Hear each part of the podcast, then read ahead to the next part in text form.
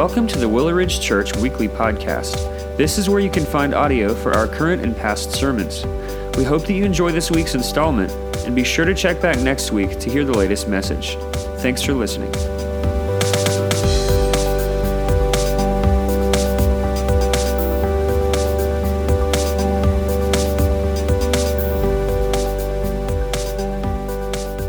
Hey, good morning.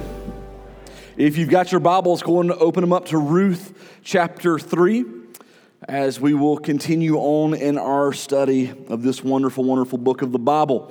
Well, we got a lot going on around here in our church, as you just heard uh, in our announcements. I want to reiterate or echo a couple of those uh, that I'm, I'm really excited about what, what God's doing. We got our VBS that's coming up. We got a lot of things that we're kind of used to in our normal cycle, but a couple of different things that we have going on. The first is on that Wednesday night, June the 8th, uh, we'll have our meeting here, our reception time uh, with Rick and Tina Nolan at 7 p.m. We'll meet over in building two. Um, and it'll be a time of light refreshments together beforehand, and then to give you an opportunity for us as a church. Uh, so if, if some of you are new and, and don't know, there, there's a couple who are members still of our church named Rick and Tina Nolan who about five years ago came to me and said, We feel called to go onto the foreign mission field.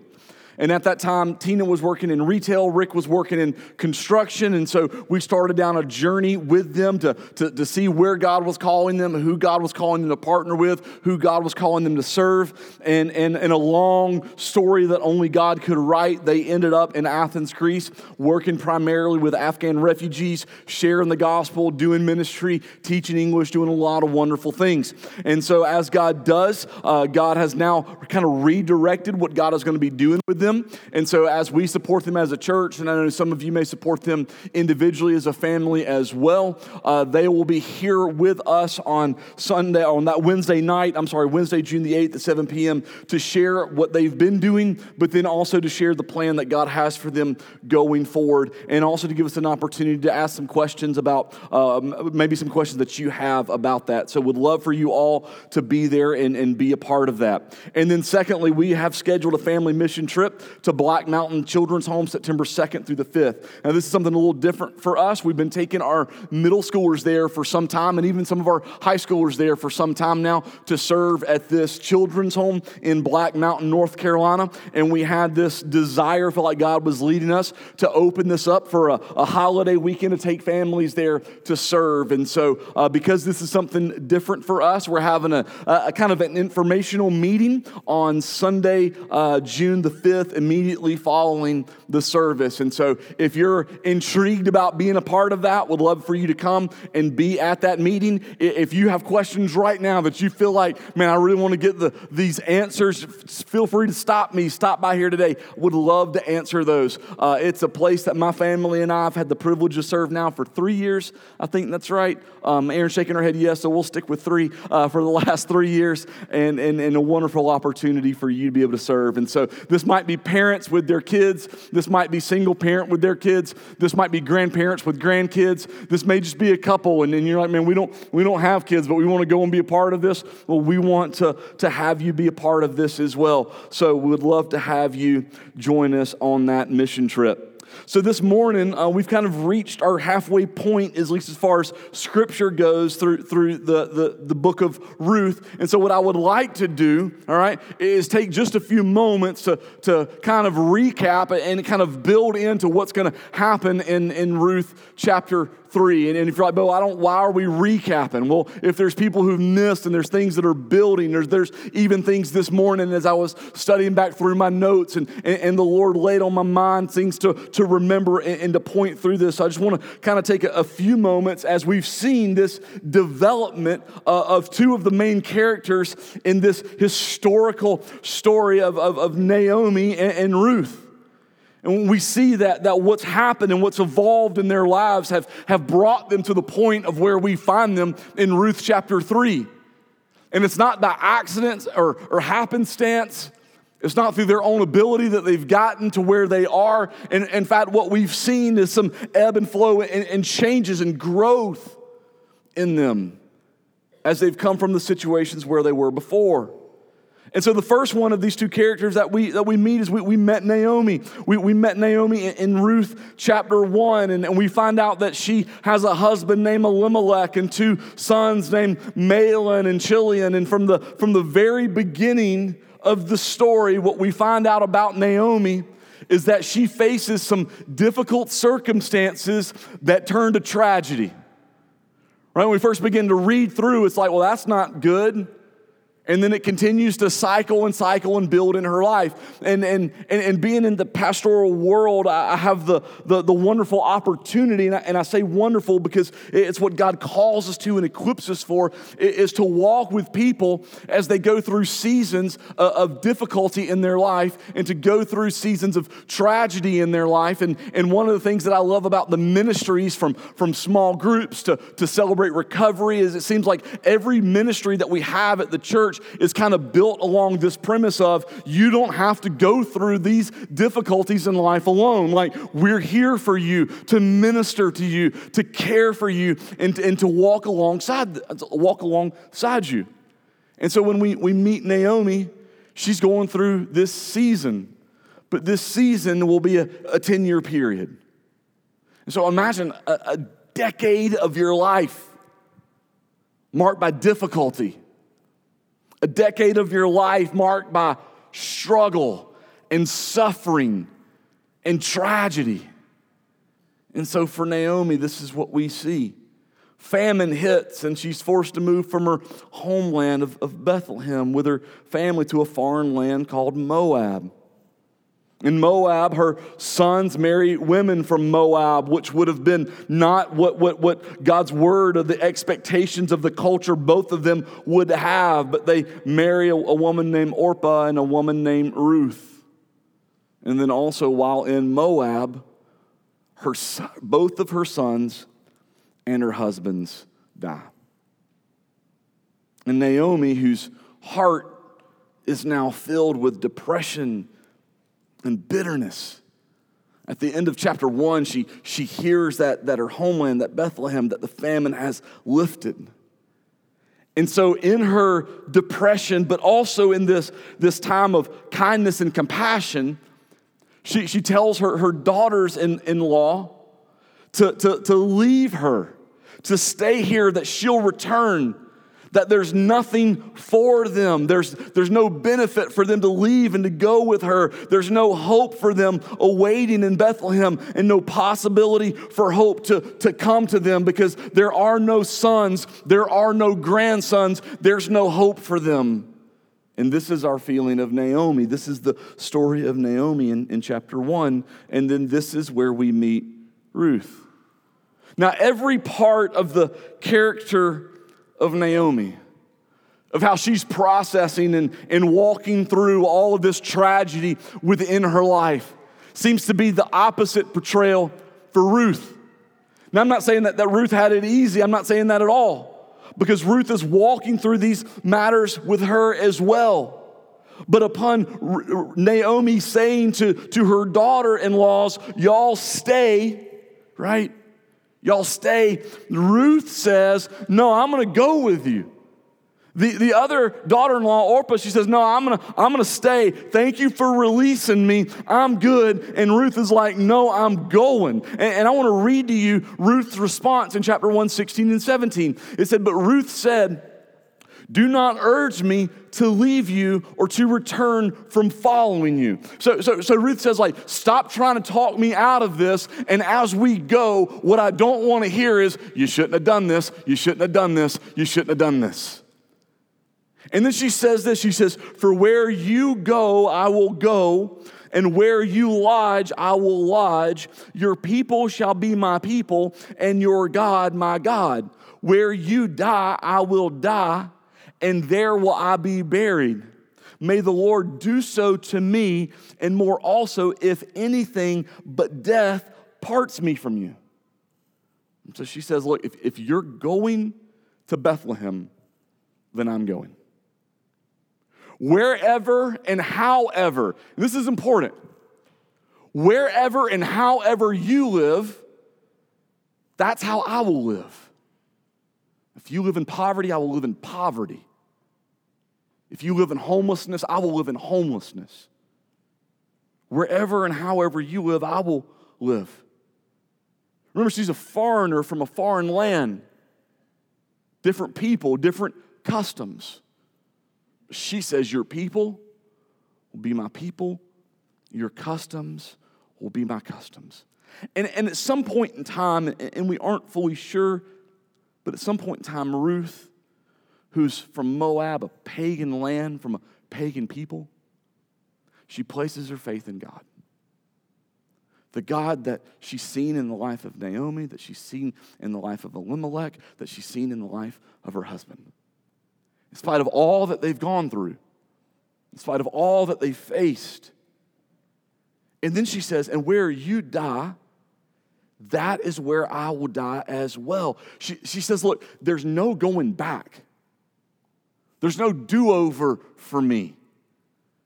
There's no, you're going to wake up one morning with, with me sitting at the table saying, you know, I've reconsidered my options, and you know what? It's better if I return. So, where you die, that's where I will die because I will be so deeply vested in what's going on in here. And I'm here. And so, in the midst of all of the tragedy that Ruth has faced, she's going to stick through this. Now, here's what I want to kind of build in, and we, talked a little bit about Naomi and her depression last week, okay? I want to talk about this. The reason for Naomi's deep battle with lost hope is not solely found in the tragedy that she's experienced, all right? What you think about that as you've walked through that in your life? The reason for her depression, the reason for her feeling of, of lost hope is not just because the tragedy that she's experienced is because she feels like there's no hope to cling to. There's nothing in the future that I can say that this is going to be all worth it, that I can cling to, that I can hold on to. What has happened to me in the past will continue to be my reality and my burden to bear for the rest of my life, is where Naomi finds herself. Culturally speaking, it was extremely difficult for a woman to care for herself.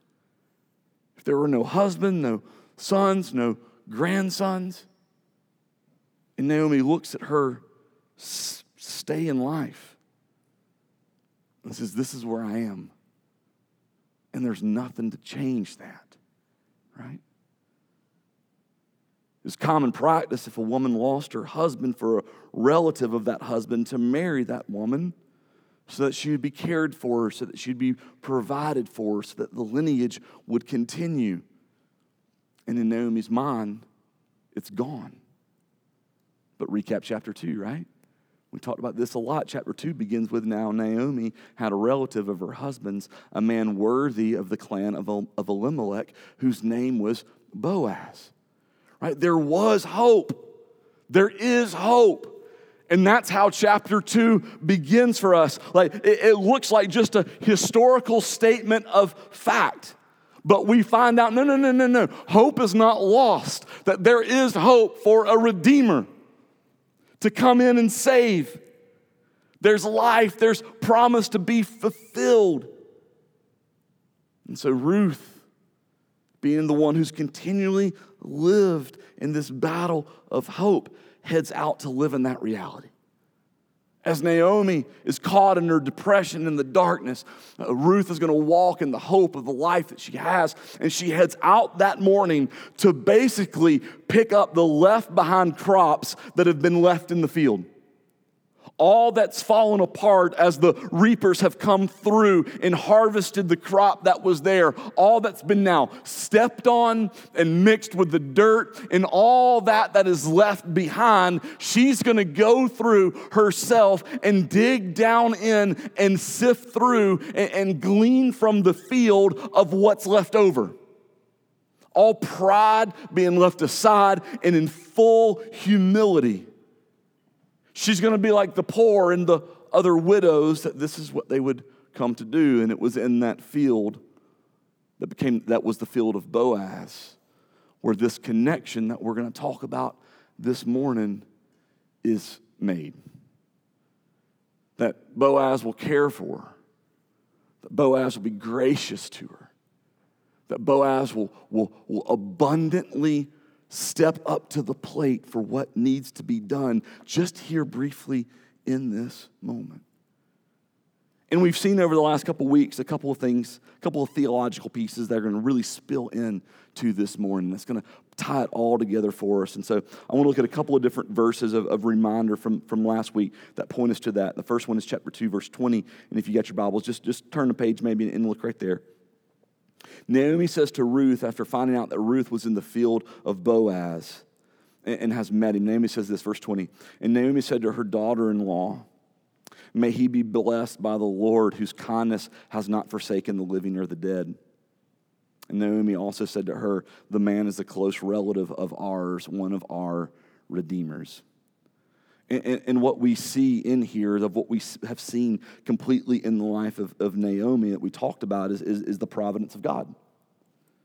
That all of the events of this story have not escaped or fled from the hand or the control or the sovereign nature of who God is that from the from the famine to the wandering to the marriages to, to returning that all of this is happening in the, in the hand and the care of god. Both everything that's happened positively and everything that has happened negatively. Now it's hard for naomi in these moments to, to see this but, but her words were may he be blessed by the lord whose kindness has not forsaken the living or the dead. Right? He's kind to both is what they've walked through and they experienced right and she's missed it though. She's missed it in, in, in leading up into this moment.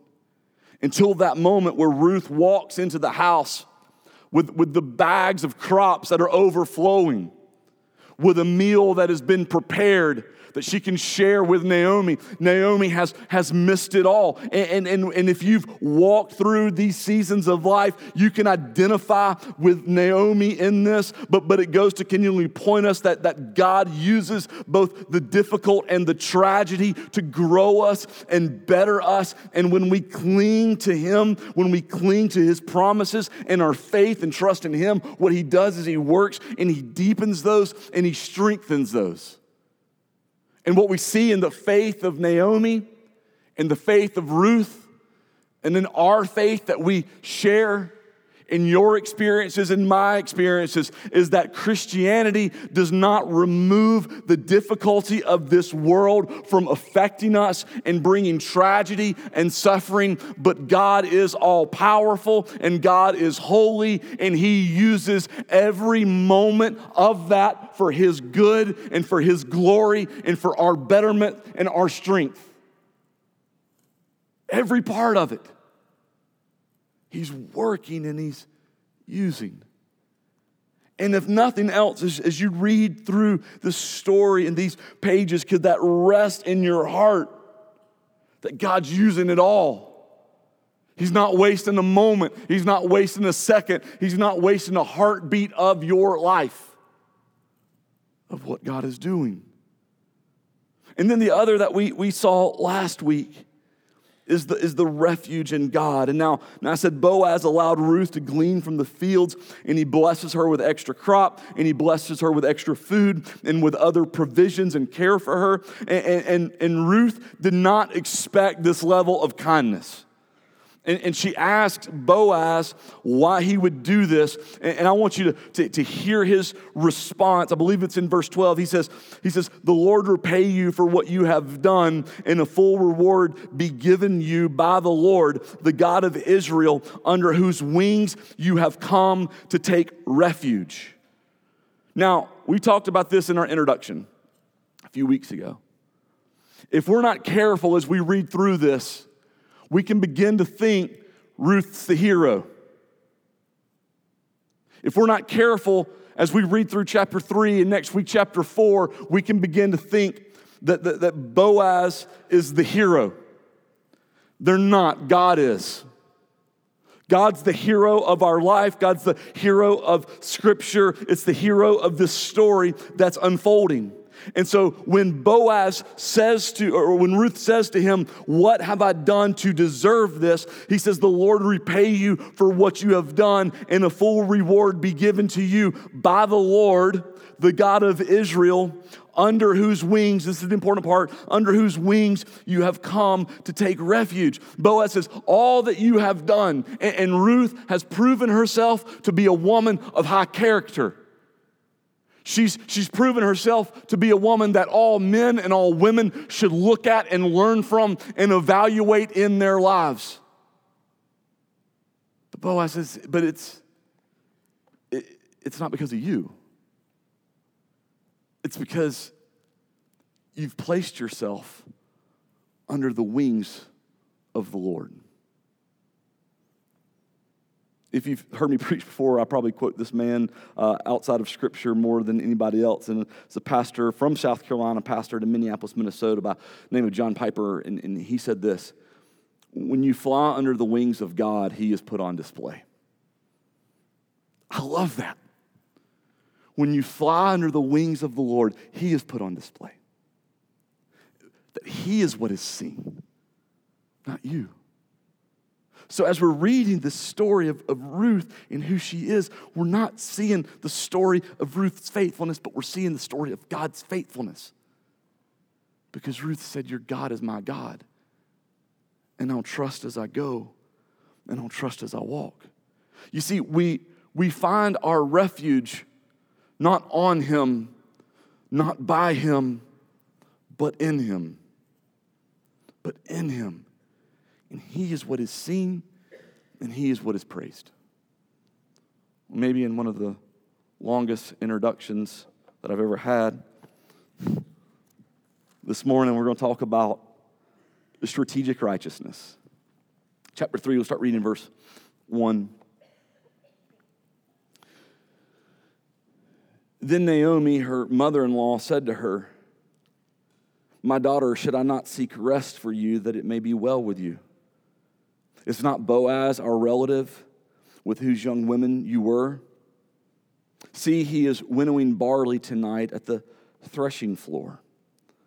Wash therefore and anoint yourself and put on your cloak and go down to the threshing floor. But do not make yourself known to the man until he has finished eating and drinking. But when he lies down, observe the place where he lies and then go and uncover his feet and lie down, and he will tell you what to do. And she replied, All that you say, I will do.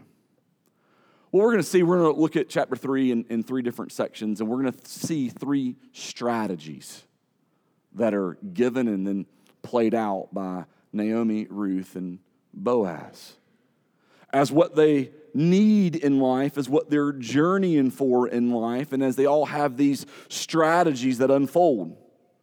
And I want to unfold these and kind of explain a little bit of, of what's going on in each one of these and, and, to come to see that what we're building toward is this, is this positioning of strategic righteousness that they're seeking in their lives, of what they long for and what they desire.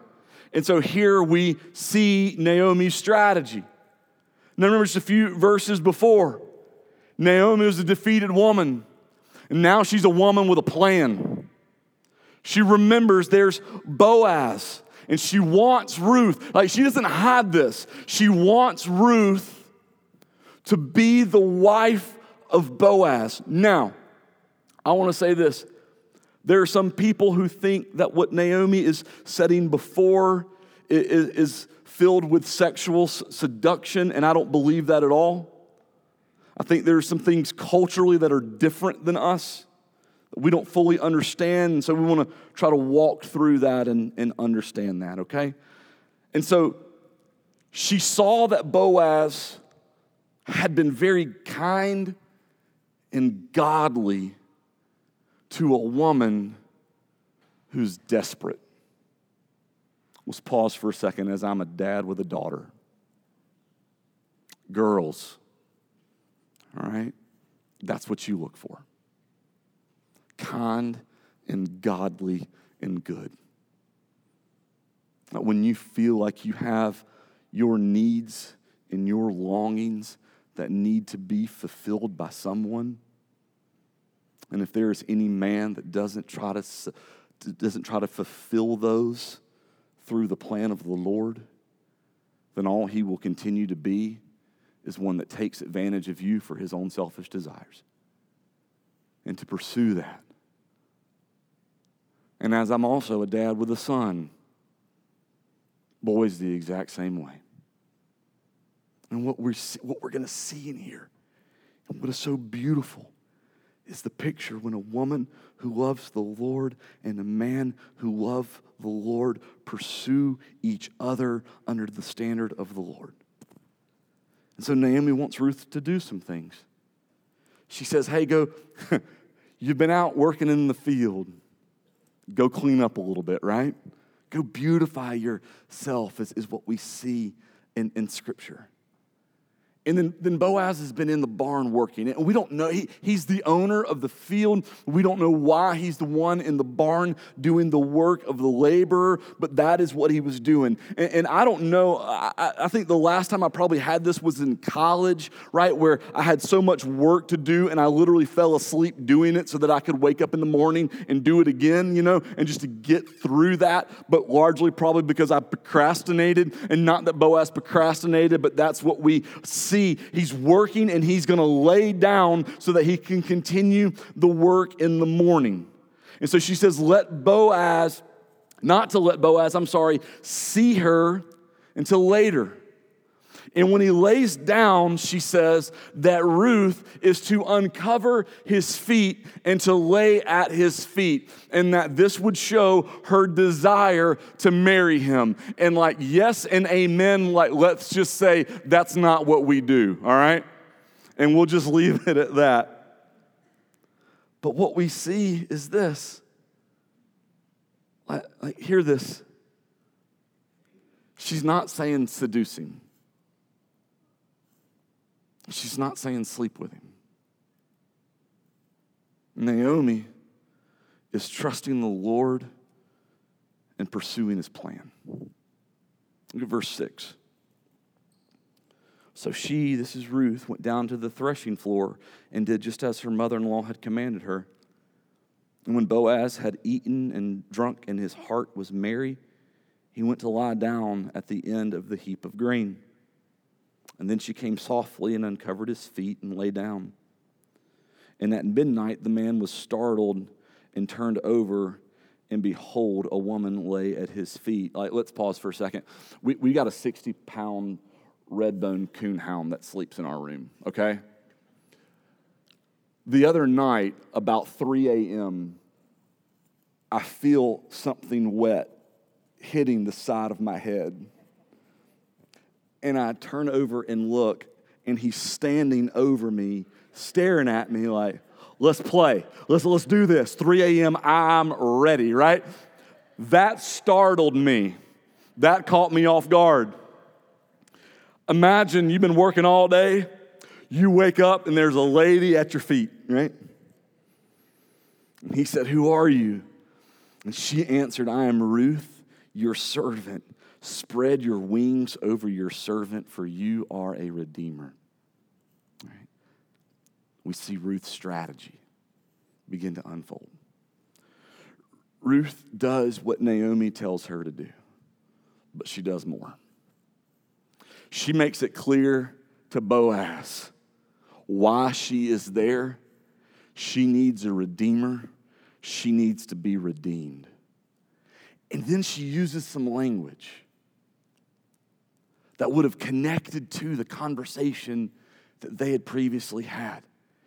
She said, Spread your wings over your servant. And this, this is not meant in a language of a woman trying to seduce a man, but is instead a woman seeking the love and response of a godly man. She doesn't hide her motives, she doesn't hide her expectations or her hopes and beliefs that God brought them together in this moment.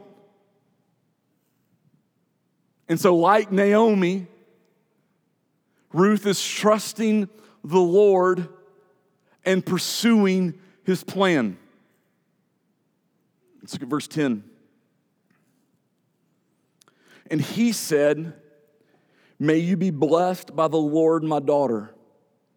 You have made this last kindness greater than the first, in that you have not gone after young men, whether rich or poor. So he acknowledges who she is in her very fiber of her character for the second time. Verse 11, and now, my daughter, do not fear. I will do for you all that you ask. For my fellow townsmen know that you are a worthy woman. And now it is true that I am a redeemer. Yet there is a redeemer nearer than I. So, so he says, I am your redeemer, but, but in the lineage of, of who it could be, there's someone closer to you than I am. So remain tonight, and in the morning, if he will redeem you, good, let him do it. But if he is not willing to redeem you, then as the Lord lives, I will redeem you. Lie down until the morning. So she lay at his feet until the morning, but arose before one could recognize another. And he said, Let it not be known that the woman came to the threshing floor. And he said, Bring the garment you are wearing and hold it out. So she held it. And he measured out six measures of barley and put it on her. And then she went into the city. And when she came to her mother in law, she said, How did you fare, my daughter? And then she told her all the man had done for her, saying, These six measures of barley he gave to me. For he said to me, You must not go back empty handed to your mother in law. And she replied, Wait, my daughter, until you learn how the matter turns out. For the man will not rest, but will settle the matter today. And so he wakes up, a lady at his feet, vulnerable. And he shows his character in the Lord. He doesn't touch her. Instead, he says, I'll redeem you. But I need to do so not just in the way that I long to, but in the way that God has laid out for us. So let me pursue this. And he cares for her and he sends her on his way. Like Naomi and Ruth, Boaz trusting in the Lord and pursuing his plan. And what we see in the lives of these individuals is what I read about this week and, and just stuck to me is this matter of strategic righteousness. And the truth is that there's a, a battle of pursuits for believers in righteousness. Is it a passive righteousness or a strategic righteousness? Now, what do I mean by righteousness in this account? It's, it's the desire in the life of a believer to do what is good and to do what is right, to do what is godly, and to do what God has called us to. And that's what we see in this story. Naomi wants Ruth to not simply find a man, but to find a redeemer. And Ruth wants to find a godly man who will love her, and that his love for her will come from his love for the Lord. And Boaz wants to not simply to take what has been presented to him, but instead to do what God desires from him in the manner that God desires for it to happen. In the life of believer, righteousness should be desired and longed for. In the life of a believer, we acknowledge that our righteousness is not a righteousness of our own, that our standing before God, our, our ability to pursue what's right, is not the ability of our own as well. 2 Corinthians 5:21 Paul says for our sake he made him being Jesus to be sin who knows sin that in him we might become the righteousness of God. But what type of righteousness are you going to have in your life? When I read about this this week, I, I love the difference and was able to look at this and examine this in my life, in my heart. The, the, the author that I was reading talked about this concept of, of passive righteousness or strategic righteousness. And he defined this of, of, of, of the belief of what most of us as believers, what we cling to and what we, what we head toward in our life concerning righteousness is passive righteousness. And he defined passive righteousness as the avoidance of doing evil. Now that seems really good, right? Like, I, I'm a dad, I want my kids to avoid doing evil. But that's good, but it's not great. It becomes righteousness through defense. Keep it away, keep it away, keep it away, keep it away, keep it away. And what our eyes end up being focused on are the things of evil and not on the holiness of God. And so passive righteousness becomes this battle that we simply embrace that we're just not going to do what's wrong. We're not going to do what's wrong. We're not going to do what's wrong. And while in its, in its saying that sounds and feels a little good for us, but it's not great. It's not what God desires, and it's not what we see here play out in the scripture. But instead, strategic righteousness pursues the plan of God. It's not simply about the avoidance of evil, but it's the pursuit of the plan and what God has for us. Strategic righteousness says that I understand and cling to the providence of God, that I am in God's hand, that God has a plan and that God has a purpose for me. And in knowing Him, I want to trust and walk in Him and pursue that. Strategic righteousness says that I can live in and understand the refuge of God, that I am in Him as He protects me. And strategic righteousness becomes the heartbeat of our lives. In that we mature beyond not just simply straying from what is evil but we find ourselves pointed toward doing what is godly and right. And, and here's the piece of it longing for it. Longing for it in our life. You know, strategic righteousness knows God's expectation concerning sin. But strategic righteousness avoids it by keeping our eyes focused and pointed on the Lord and then in that. And it's what we've seen from Ruth from the beginning. It's intentional. Where you go, I will go. Where you live, I will live. Your people will be my people. Where you die, I will die. It's intentional, but it's also joyous. And your God will be my God. Chapter 2 Ruth woke up that morning intentional and purposeful to live in the joy that God had for her, to not live in the darkness of the day or of the moment, to pursue God's plan, which brought her from Moab on a long journey to Bethlehem, which brought her to the field of Boaz into his threshing room floor. And in this, we see the continual plan of God laid out. Would you pray with me?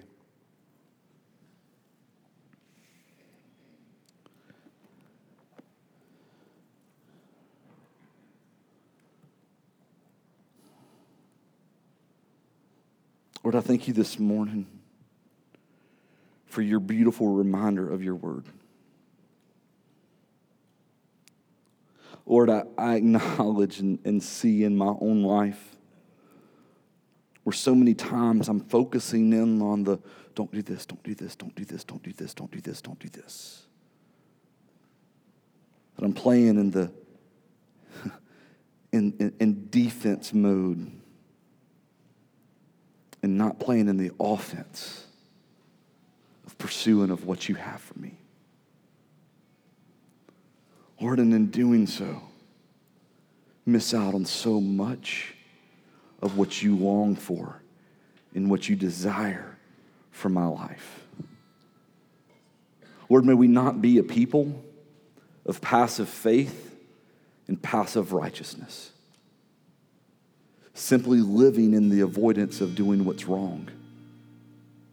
Lord, but could we live in the boldness of strategic righteousness? Yes, Lord, wanting to avoid the evil of this world, but doing so because of our pursuit of you. So that our eyes are locked in and fixed on you. That we found ourselves hidden and placed under your wings. Lord, acknowledging that we're in your hand and you are guiding the steps that we take. And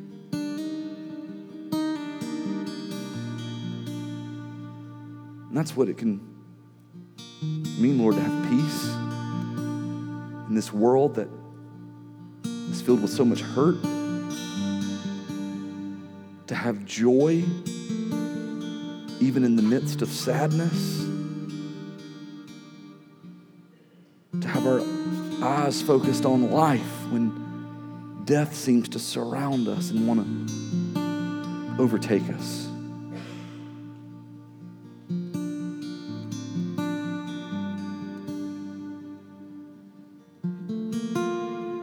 Jesus, thank you for this beautiful picture of what it means. And that for all of us who are found in you, we're desperate and lost and broken and needed a redeemer. And so, Jesus, you came and you paid our debt and you made us righteous. Not because of who we are, Lord, but because of who you are. May we keep our eyes on you, trusting and walking. In your name we pray. Amen.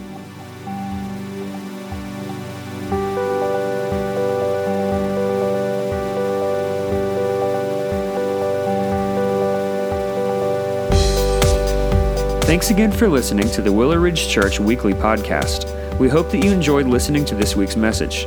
If you'd like to learn more about who we are or explore additional resources, visit us online at www.willowridgechurch.com or by searching for Willow Ridge Church on Facebook and Instagram.